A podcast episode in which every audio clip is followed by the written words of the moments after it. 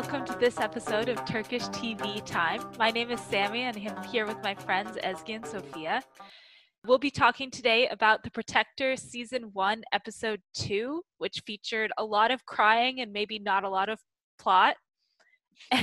And we are all drinking tea today, as usual. I'm having a Twinings English breakfast with milk because I worked at a British company for four years and they converted me, and I apologize to the Turk in the room.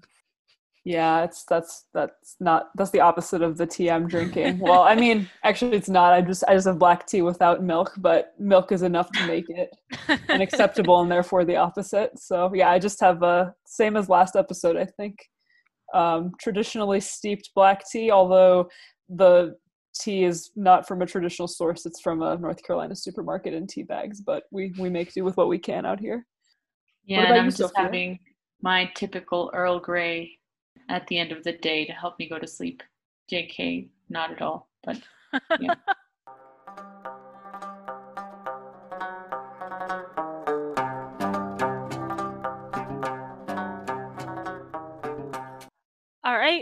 Sophia, do you want to take us through what happened or didn't happen in this episode? yeah, so actually, for this episode, I felt my notes were a bit short given that we didn't have that much going on.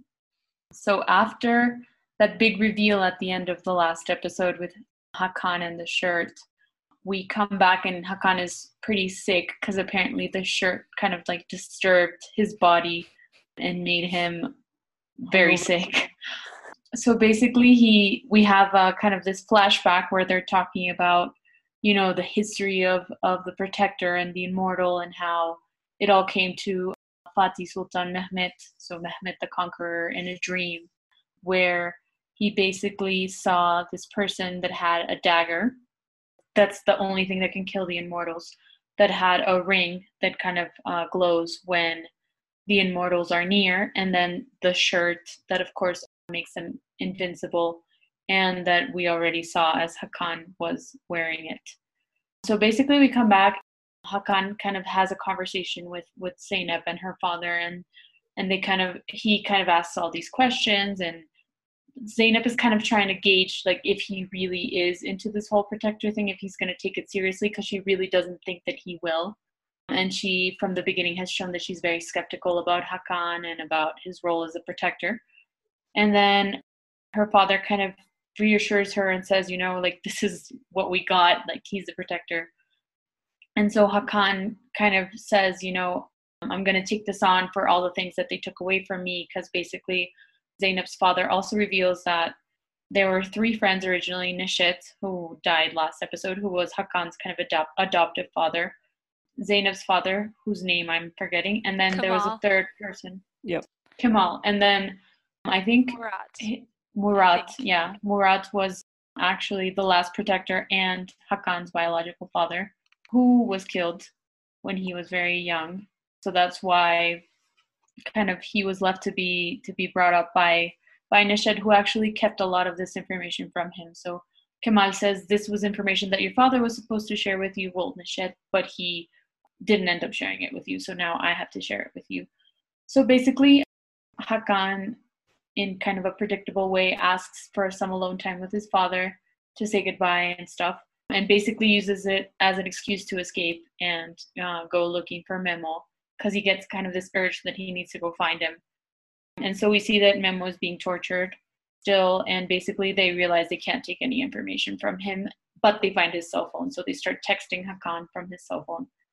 And hakan kind of naively i would say believes that that's actually memo texting him and goes to meet him outside Hagia Sophia in this square called Sultan Ahmed Square, which is where kind of all the main landmarks in Istanbul are located, or some of the most important, the Blue Mosque, Hagia Sophia, others that we will talk about shortly in our history section. And basically, he goes there and he finds Memo on a bench, and he's dead. I assume. I'm not sure. He um, seems pretty dead, yeah. if he wasn't um, dead, then Hakan really screwed him over a second time. and he starts getting shot by this. What's the name of this person? Oh, um, uh, Tekin. Yeah. No, no, no. But like when you get shot, the sniper by a Oh, sniper, sniper. who basically misses him and is very confused and like kind of later asks Mazar like, "What? Who is this person? Why are they not getting affected by my bullets?" And at the same time, we've seen a story where we see Mazar go to the shipyard and he's basically disappearing the body of the person he killed on the previous episode. And we also see Faisal Bey and uh, discussing Hakan and how Faisal Bey demands that Hakan needs to be hired and that she needs to track him down in order to bring him in and, and get him hired. At which point she calls Hakan and Hakan is in a taxi with Zeynep and they're going to meet, uh, in theory, Memo, which later we, we find out that he said. But basically, Hakan turns the job down. And we can tell from like what the interaction that like probably Layla's gonna have to insist until he accepts the job, but we shall see in future episodes. And then when Hakan manages to escape, he goes to his father's house and he starts like looking through his stuff, finds this like little model airplane, kind of like a flashback to I I assume to his childhood and kind of him missing everything. And Zeynep arrives and tells him, you know, we need to destroy all of this. We need to destroy any evidence of your past. And he is not very happy with that. And then I think that's my recap. I guess I don't know if I missed anything, Ezgi and Sammy, that you guys want to comment on. The only thing that I remembered is that Mazar kills Suzanne in the hospital, Oh yeah. and Yeah. Kemal wasn't able to stop him or get sight, eyes on him. So I think he's still unknown to them. Yep.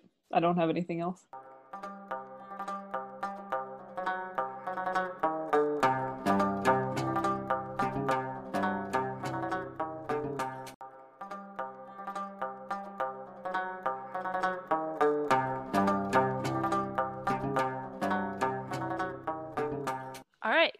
Now we can talk about the episode as a group. I thought the like historical like dream sequence was pretty cool. I liked that. You know, I, I thought it had such like I feel like it's very Western to have all this Crusader mythology. And I feel like this is the the flip side of that Crusader mythology, in the sense that it's like usually it's like, oh, we're trying to save Christianity, and here we're kind of trying to save Mehmet or the Muslim world. Which I mean I might be reading too much into it, but that's kind of what it, it took me to. Well, it's not really even the Muslim world. It's Istanbul as a city, which I this is my third time watching this episode now, and every time, every watch through of this series that I've done, I've wondered why would these unkillable, otherworldly, I assume, beings, the immortals, be obsessed with one city, and why wouldn't they just take over the world and eliminate humanity? Like ev- every single time it's like any kind of any kind of protecting duties are brought up as it relates to the protector it's it's only about the city of istanbul so this could be again going back to napoleon's quote that faisal paraphrased in the first episode that if the world were what was it a country its capital would be istanbul so Mhm. Perhaps this is just centering Istanbul as you know indeed it is the most important city in the world because these supernatural creatures have descended upon it and tried to take over it for thousands of years. And the assumption is they're going to spread but not to spoil anything in the future episodes but as the struggle with the immortals continues uh, it, it's very Istanbul centric, I would say, um, as a whole as a series. So I always found that interesting because if you consider how how how big of a global city Istanbul is, like it's not that far of a stretch to hop over to other big cities from there. It's very easy to travel, and there's people from all over that intersect at Istanbul. So I always thought that was weird, and I don't know if you if that jumped out at either of you. I mean, Yeah, I thought about it, to be honest. yeah, I thought it was neither. kind of like a Byzantine remnant. Like what what is in my head is kind of like this whole East versus West clash, and it might again just be kind of my view, where you know Istanbul has represented such a a coming together of, of very different cultures, kind of like in a way that I would say is kind of equivalent or similar to Jerusalem, even in that in that kind of intersection of those three major monotheistic religions, not in such like a direct and historical way, but just in a like living day to day kind of way. In, in something that I think is also seen in in the Ottoman Empire as an empire itself, where you know, kind of the whole story was that all these different groups could live together, which I mean has its own issues to to comment on. But basically, I I kind of in my brain just imagined it like the people that had lived there before and that had you know kind of made this city or like taken the city to a certain point kind of wanted to protect that legacy from from being interfered by or like being you know changed in some way is kind of what I felt about the Immortals. Yeah, and I think also Istanbul just seems like a city that could have some ancient magic stuff happening. You know, I think we're going to get into the history of the Hagia Sophia and and all of the stuff that's built up there over the years, but I, it wouldn't surprise me if like the Immortals magic had something to do with the history of the city itself. Yeah, and to be fair, I think I did jump the gun on that analysis a bit because at this point it's not clear what they are actually after. I mean, other than supposedly destroying the city. So, so they're the bad guys. They're the bad guys, yeah. But I would say for a viewer at this point, it's not necessarily strange or confusing that they would be focused on only one city uh, because we don't know exactly what they're capable of and we don't know even how many there are, how you know what the I mean right now there's one according to what Kemal and Zeynep have told Hakan, but who knows what will happen to that number. But I, I do I did like this episode for again the uh, Sophie or Sophie or Sammy Sammy said the dream sequence was cool at the beginning yeah. and I agree it was very very well shot and edited and gave us something to hold on to in terms of how do we defeat the un- mm-hmm. supposedly undefeatable. And the rest of the episode is pretty much just setting up the next episode. Not really i mean moving the plot along but nothing groundbreaking. But as i was texting both of you earlier about this like you need like there's no i don't know you can't have all I think jaw dropping scenes back to back that would also make for a bad viewing experience after a certain point. So I was okay with the pace. Yeah. Well, and the writers would have a very difficult job because, like, how do you create? Well, yeah. and and I I think that you've like we've seen it with certain shows where they just have shock after shock, and like, I kind of kind of think of like straight to Game of Thrones, which struggled with with uh, managing those like high impact moments versus those yeah. setup moments. And like sometimes you felt like there were too many setup moments or too many big shock moments and like you felt either overwhelmed or underwhelmed depending on like where it, it leaned towards. Yep. Yep. Agreed. So one thing that struck me about this episode was i feel like they had quite a few scenes of setting up that Layla doesn't know what Mazar is up to and is maybe like setting her up to be an opponent to him. And I thought that was interesting. Either it's like trying to mislead us that she actually is in line with the baddies and she's a bad person, or it's trying to make us absolutely certain that she's a good person and that we don't need to worry about her killing rivals in a shipyard. So, what are your guys' feelings on the kind of the three corporate types, Mazhar, Leila, and Faisal, and like, do you think they're all on this immortal side, or are they all immortals? Are they in you know allied with them? Like, what is your feeling? I think the way that Layla's been portrayed, she's kind of just in a very high up position, but I get the feeling it's kind of this archetype of this good person that works for really bad people, and she mm. hasn't really realized yet how bad the people that she works for are.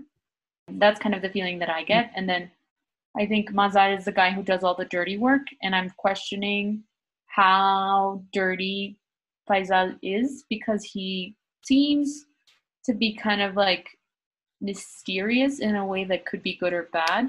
But yeah, I think I he's like he's character really hasn't been developed yet. Like he's had very little dialogue. He seems like a nice guy just from like his face, whereas Mazar is like very obviously the bad guy. So for now, he seems fine, but I don't think I don't think Mazar is working for himself unless he's the immortal, but like I don't know. Henchman immortal doesn't seem quite right. Yeah. And and I think they're also setting her up definitely to be Hakan's love interest. Like yeah, unfortunately. Kind of I I feel like there's definitely um and I wrote it on my notes like a love triangle prediction that there'll be a love triangle between Zeynep, Hakan and Layla.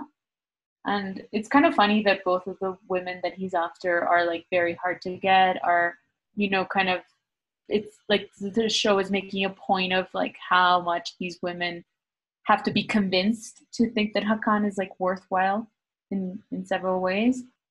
And I think that's very typical of of them eventually falling in love in a TV show kind of archetype. But that that might just be me jumping the gun on on this whole issue. But going back to Layla, I think they're just trying to show like oh this is a girl who got a lot of oppor- well a woman who got a lot of opportunities and she really rose up the ranks in the company and i think last episode they talked about how she came from nothing or did she not well i think because like hakan was like oh yeah you're so privileged. You're like daddy's girl. And she was like no i'm not daddy's girl. I like come from the same background as you. I've just worked really hard.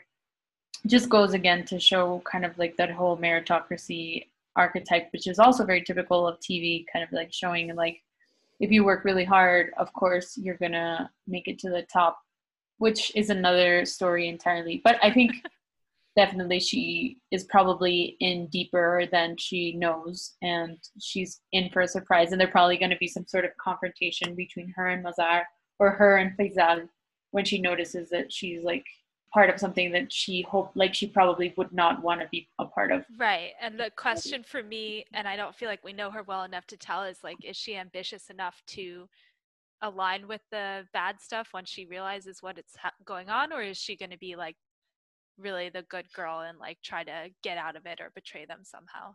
Depends on how much she loves hakan i think.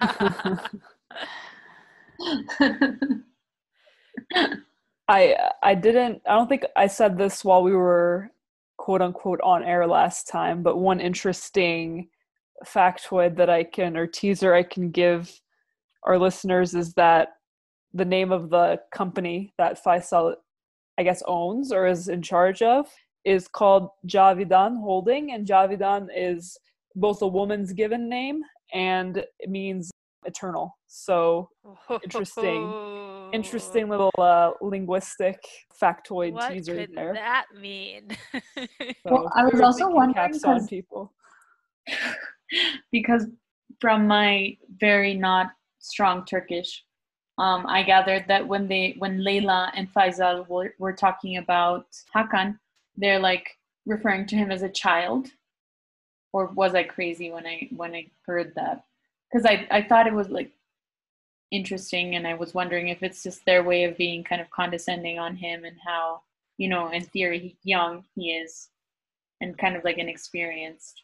But I'm not sure if that's me mishearing or if that's an actual thing that happened in that scene. Well, it, like çocuk is the Turkish word for literally child and also like kid or even dude sometimes. So it's very like, so I wouldn't like me hearing it in Turkish, I wouldn't have thought, why are they referring to a grown ass man as a child?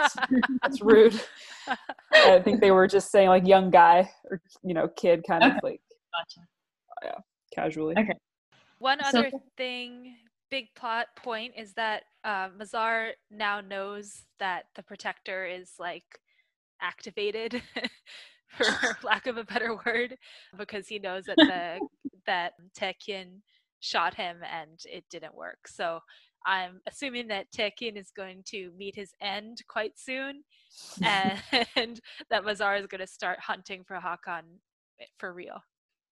Yeah, I was going to say like Zeynep gives him the shirt, but they first of all they never show him getting the shirt off after that big transformation. Yeah, or putting it back on.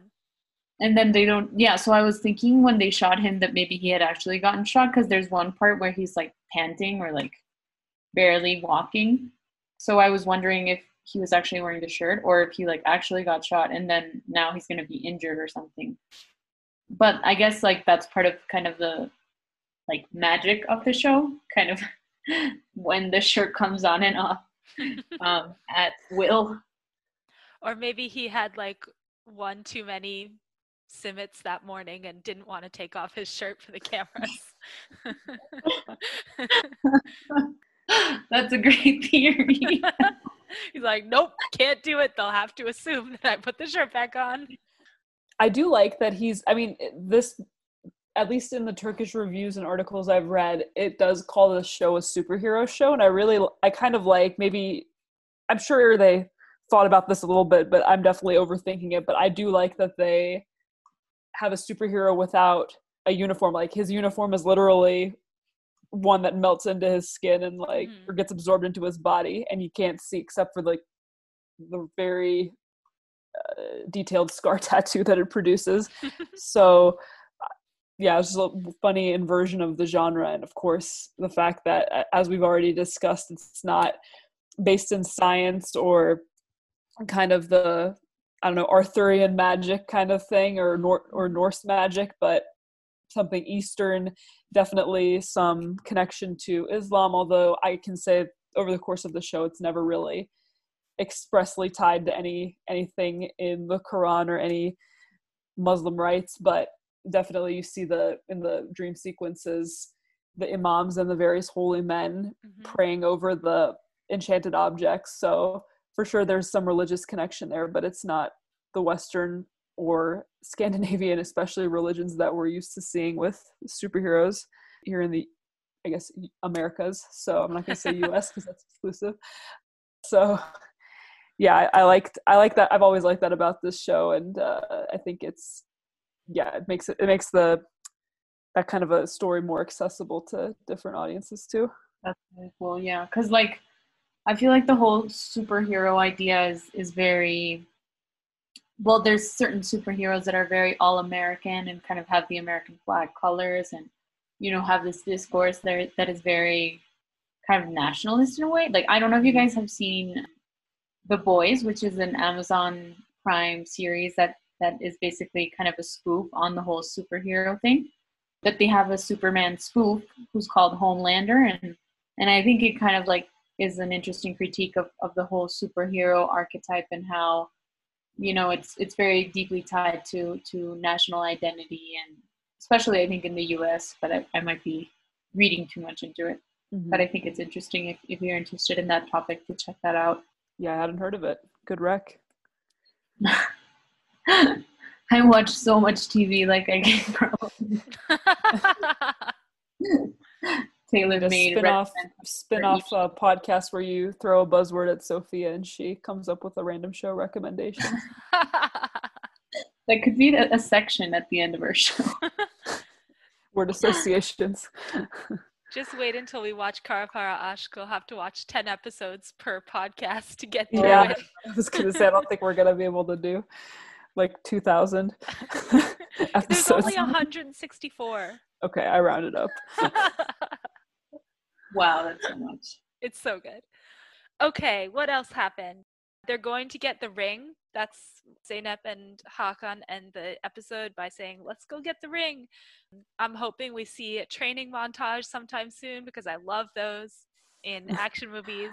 And I think that her like punching him in the face and knocking him on his ass will be great TV. Yeah, we need to see it. Yeah it was really cute at the end when he was we'll get to the cry counter later but oh, when yeah, he was super worked up and sweaty and like his eyes were bulging and he wanted to find the ring i mean yeah i i we sophia was commenting earlier this week when we were all texting that he looks older than he is the actor because he's so frazzled and drenched in tears all the time but i also think it's kind of cute so i'm into it well i was just in shock when they were like oh yeah this there's a part where Kemal is like showing him the picture of him, Neşet, and Murat.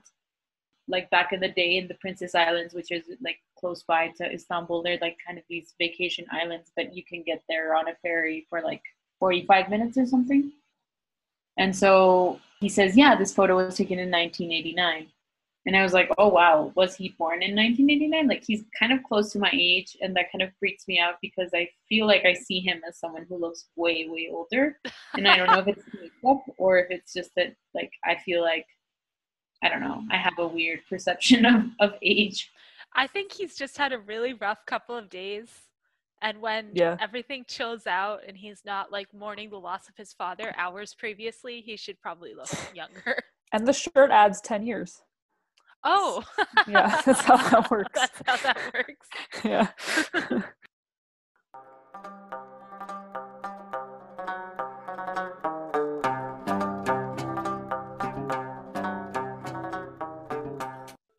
We are going to be talking about the Hagia Sophia or Aya Sofya in Turkish. And this is at the center of our show so far, and I'm assuming going forward will be very important based on things that Ezgi's let slip. very, Um, very bad for uh, preventing spoilers. Yeah. Just don't keep me around. so this was built in the Byzantine era by the Emperor Justinian. It's super duper old. I don't have an exact number for you guys. It's built in 537. I, There you I go, don't. I can't do that math, but yes. 537 CE, and it is the most impressive piece of Byzantine architecture that is left. In once Istanbul was conquered by Mehmet in 1453, it was converted into a mosque because he was so impressed with the building. And then in 1920 something, it was converted into a museum. 30, some- 35? maybe? 34. 34. It was converted into museum, and then in July of 2020, it has been converted back into a mosque. So that's something we can definitely talk about after we talk a bit about the history of the building. It's a unbelievably impressive building. When you walk into it, you kind of can't believe that there's something that big, and not even talking about how old it is. It's just unbelievably impressive.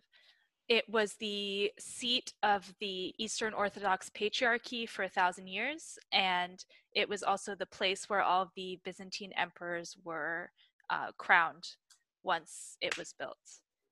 It has amazing uh, mosaics, Byzantine mosaics, as well as some really amazing calligraphy, Islamic calligraphy.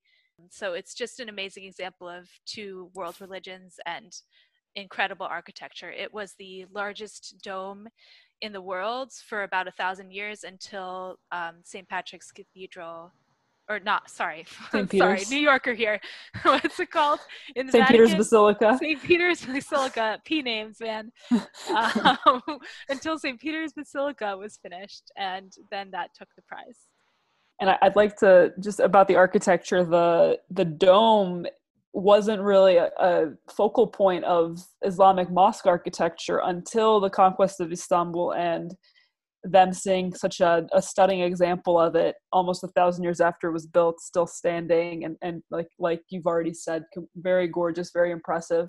Um, so Sinan, the most famous Ottoman architect, in all of his work, including Süleymaniye Mosque and Selimiye Mosque in Edirne, all of those very cl- what you would consider like the the textbook Ottoman mosque. That architecture is lifted from the dome of uh, Hagia Sophia. So it's it's very and and now I think people I don't know I'm a little bit biased, but maybe you guys can comment before you were in Turkey. Would you have associated automatically a dome with a mosque? I think most people Yeah, think of domes when they say think of mosques. yeah, Yeah, that's, so super interesting. I didn't know that. Yeah, And, and it's actually like part of such a distinctive part of the Istanbul skyline when you Yep. fly in, because you can't really see the minarets because they're very like thin, but like you can see kind of see them. But like what really stands out is just a bunch of domes everywhere, which is not very typical of most other architectures, I would say, Mhm. or it's just very distinctive of Istanbul, and I think possibly of the Muslim world, but definitely of Istanbul. Definitely that kind of dome. I would say I haven't I haven't traveled unfortunately around other parts of the Middle East, but kind of the images and, and videos I've seen from other places, the domes the the shape is a little bit different than the ones in in the Turkish architecture. So I think that like the exact curvature and uh, unfortunately this isn't a visual medium so we can't show anything to our listeners but if you google it it's it's very like sophia said very distinct look uh, that the city and if you blow it up to you know turkey in general because there's a lot of mosques everywhere you'll see a, a very particular kind of dome in it and it looks like the hagia sophia. And i i, I want to also add that i've taken i don't know how many non-turkish friends and visitors to istanbul to the hagia sophia. I don't know how many times i've been there at this point but every time it's just like the same reaction of walking in and how big it is. Just yeah, it's not- yeah, it's just this inability to process the size. Um, and then you look up and like Sammy said, you see the the mosaics, like there there are these angels with their wings spread in each of the corners of the dome, uh, four corners of the dome, and then below them are these giant wooden plates that have the calligraphy, so the sign of Allah and the Prophet and all of the senior people are very of a very very weak Muslims, so I don't know, but all the calligraphy names um, of, of those people and exactly what Sammy said. It's it's the two worlds, not even colliding. I would say coming together and coexisting. And Yeah, it's really it's really a beautiful symbol of that. And it, unless we want to say more about the architecture, I'd like to pivot to the mosque topic. before before we pivot to the uh, Yeah. topical controversy news. yes, I'm barely holding myself.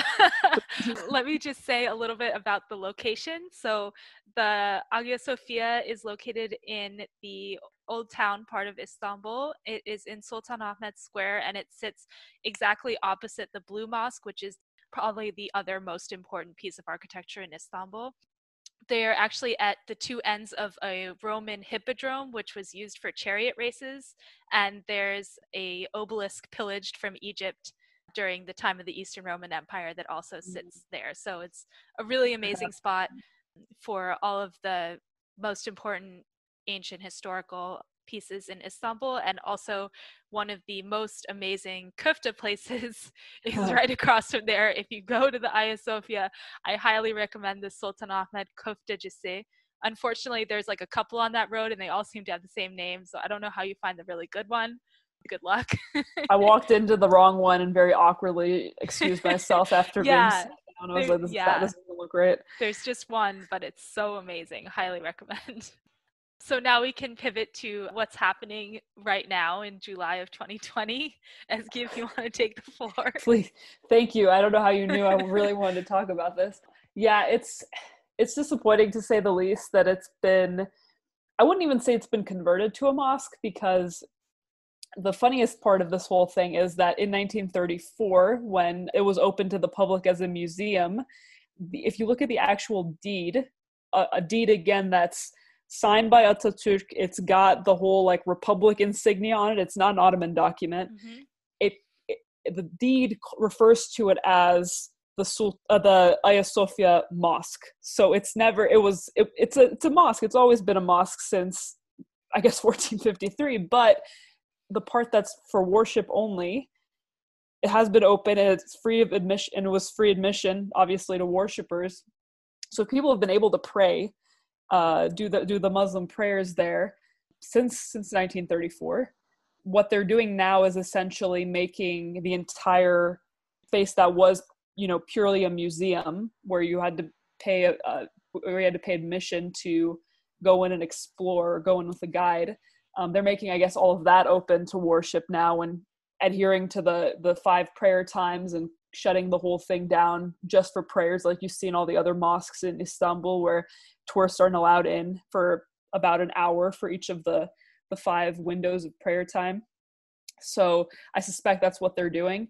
And they're they've been talking about, oh, do we cover up the mosaics with curtains or with, you know, dimming lights around them or what we're gonna do? And it's for me it's just very disappointing that it's it's very politicized. It's not, you know, it's not an issue that was really on the top of I would say anyone's mind. It's more like in the US where if you have an election coming up and there are economic problems. What are people going to talk about? They're going to talk about social issues that are going to divide people, um, and people are going to be very partisan about them. And there's no way to really be in the middle on them. And this is this is kind of one of those issues that have been made to become a hot button social issue when really what should be discussed in Turkey is you know are the economic conditions the the um, how we're going to deal with COVID as everyone else is talking about in the world and to to bring this up again it's been brought up several times over the past few years i can't tell you how many times sophia has texted our group text and been like oh they're, they're talking about making it a mosque what's going to happen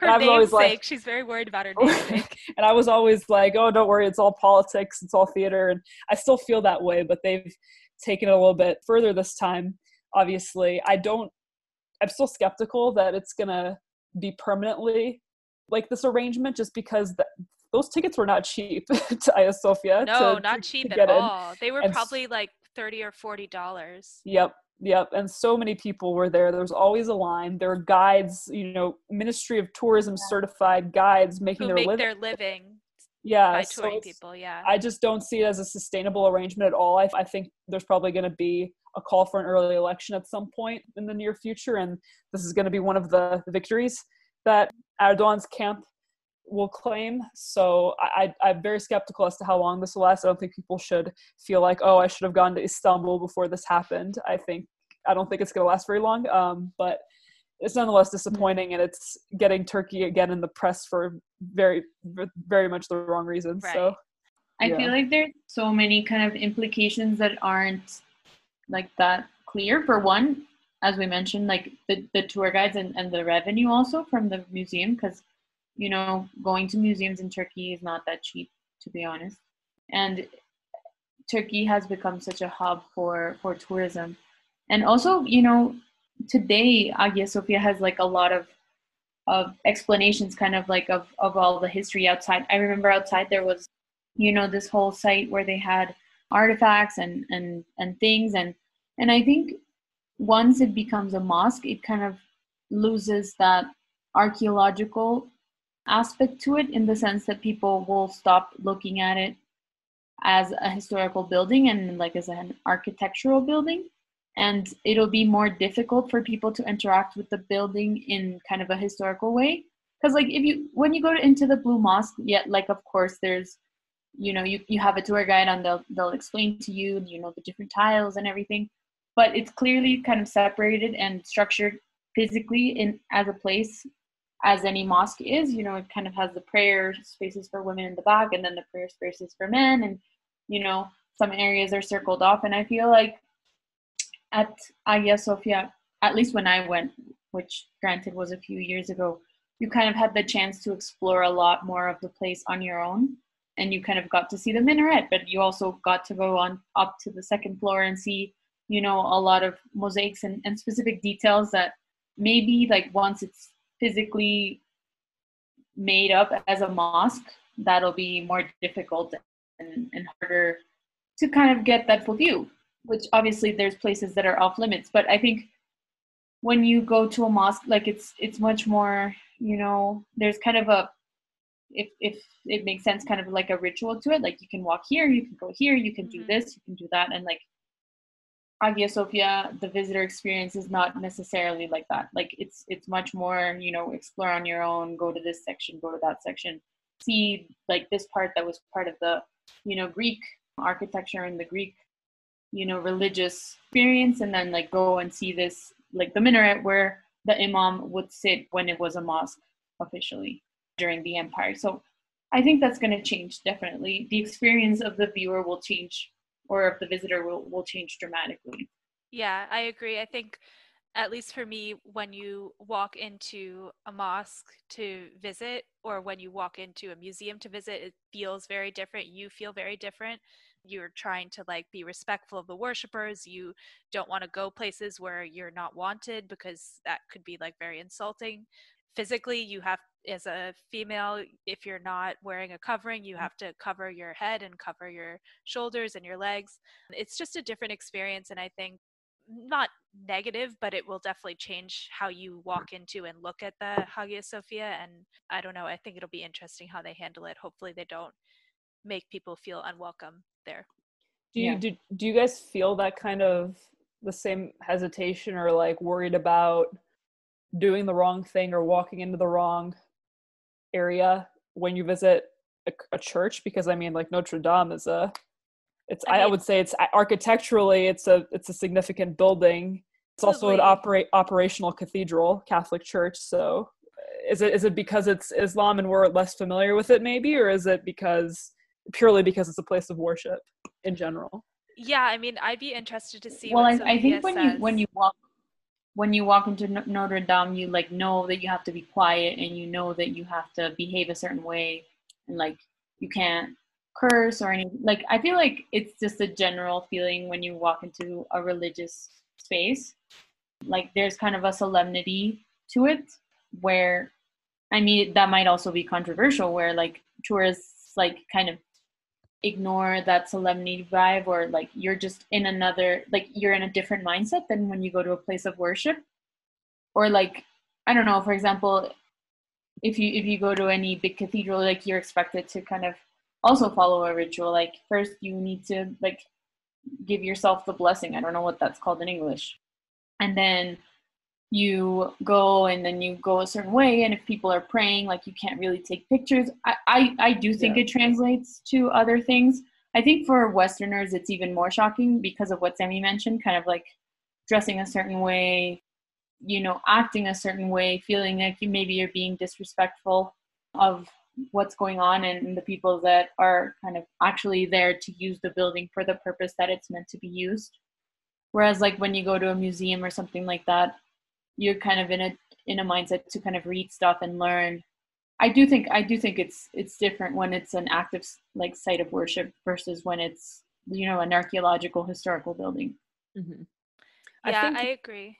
I think I, I, Hagia Sophia can improve its uh it's signage uh, so maybe i don't know maybe people being quiet and guides not being allowed in. I don't know if guides are going to be allowed in or not I, I who knows? But uh, if they're i hope they improve the signage at least so people touring it by themselves can learn more because that's very limited. I don't like that about it. If you if you're going in the near future definitely go and get a guide because it really transforms the experience to hear about yep. everything from them and yeah i would also say uh, as a person who was raised 0% religious i feel very uncomfortable in churches. I'm pretty sure i'm not supposed to walk down the center aisle because i feel like people always cross themselves and i don't think you're not supposed to walk there if you're not christian. I don't really know so i always like skirt the edges like a robber or something. So i don't know. You're an affront to god sammy. I think so yeah there's also I, I, would like to also just insert, insert, the factoid that the world's most photographed cat is the Hagia Sophia's cat. Um, she's she's old. She's like 15, and her name is Gli, and she uh, yeah she's she's in there. She's got little cross eyes, and she's super cute. But uh, Obama petted her when he visited in 2005 wow. or 2009. I'm sorry, she was born 2005. So I and the minister of tourism said that Gli will be fine after the mosque conversion. I don't know what that means. It sounds very ominous. I hope she will actually be fine. oh God. Yeah, maybe we should do a segment at some point on uh, Turkish or yeah. Istanbul street animals and cats in particular. Agreed.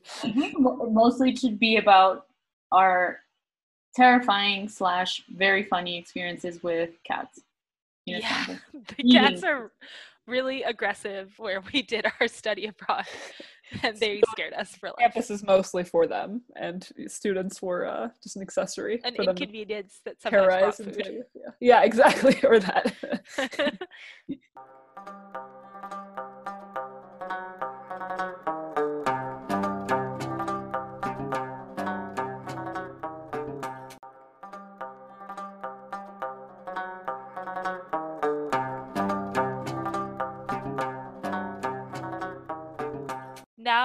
Going to move on to our favorite segment of the show, which is WTF Hakan and also our crying counter. So, which would you like to start with today? I like the crying. Okay. I counted four cries, but I could also be talked down to three. Yeah, I had the same. I think I think it was there was one extra long cry that was broken up into two scenes, but it was mm-hmm. like one instance of expelling yeah, water from his tear ducts. I don't I don't know how you can make the distinction between the different cries because he's just like for, in some scenes is constantly crying. he was really crying for about two thirds of the episode. okay, so I wrote it down as so first he's crying because he got the shirt off and his body is all out of whack.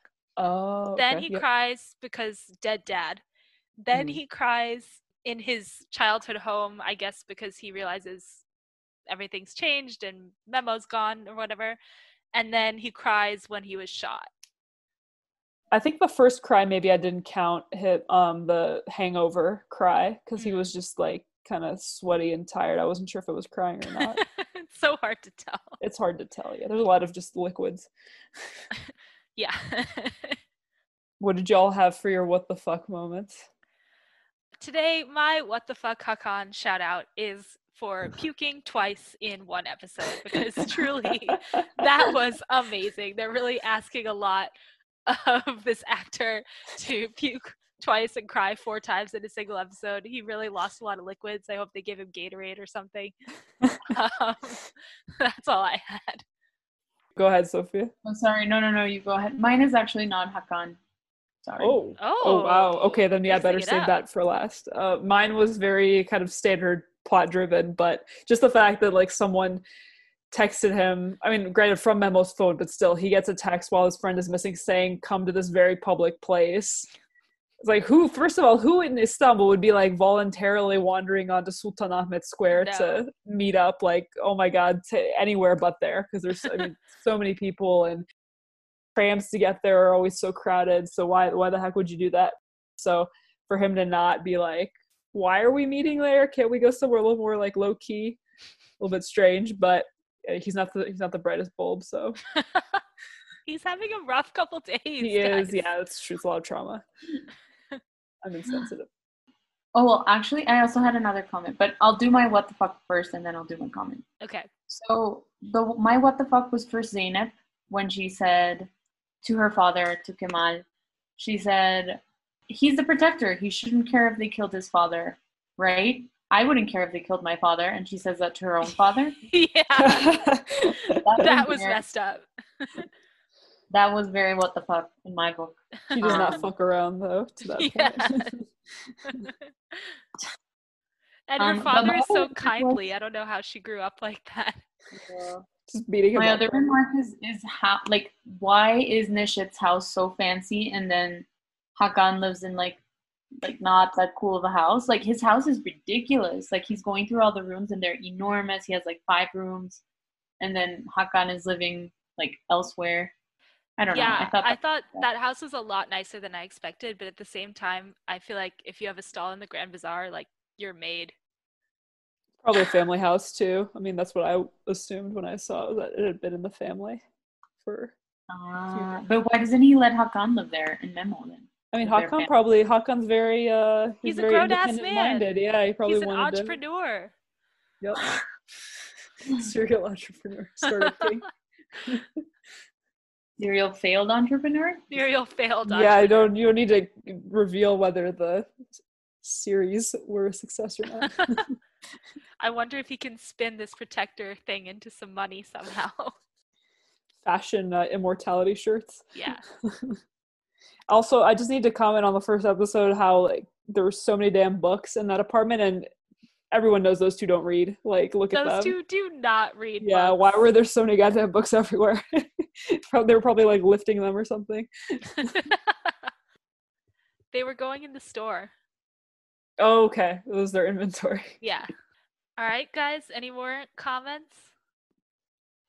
Oh, question. There's so there were seven immortals, is what it said in the in the like prologue thing, but there's only one left. Is that Yeah, right? yeah. Okay. So we only need to worry about one. Yep. But it's a little bit funny to me that they know there's one, and the loyal ones have been fighting all of them for however many centuries, and like none of the people in this order like know what he looks like or she looks like. Yeah. Why is this like has it been a few generations since they've actively cared or looked and like were they waiting for the immortal to start poking things to activate the protector? Like I don't know, Neşet not telling Hakan about his kind of destiny earlier is a little bit irresponsible. I, I get that it was out of love or whatever, but come on. You've got unkillable beings after. At least put him in karate class after school or something, yeah, you know? yeah, he's he could be a little less useless than he is right now. I'm Team Zeynep all the way. Yeah. that. Definitely. But I, I think that they actually mentioned that he, like they are especially shady and like kind of hide themselves as like a protection mechanism because I guess they don't have a shirt to make them immortal. Or oh, but they are immortal. they are, yes. but they they can be killed by the dagger. Mm. Also, I'm like, where are they gonna find the ring? That's kind of my question now. Yeah. Like, do they even know what it is, or is it a quest? Well, they said they they had split up the items between Yeah. loyal ones, so I assume they know who has it, but maybe not for protection purposes. I feel like that's just a quest. We're gonna embark on a quest. We're going on a quest. No. I'm sure We shall will do great. Oh God, he definitely will not do great. It's so funny when he tries to attack Zeynep and she just like beats him up. I know it's so great. I hope there's more of it next I episode. wasn't expecting that for sure. All right, guys. Well, this was great. Thanks for listening. That wraps up our episode. You'll get us in the next episode talking about season one, episode three. Will we find the ring? Will Hakan cry again? We have to wait to find out. I think we know one of those answers is yes. Maybe.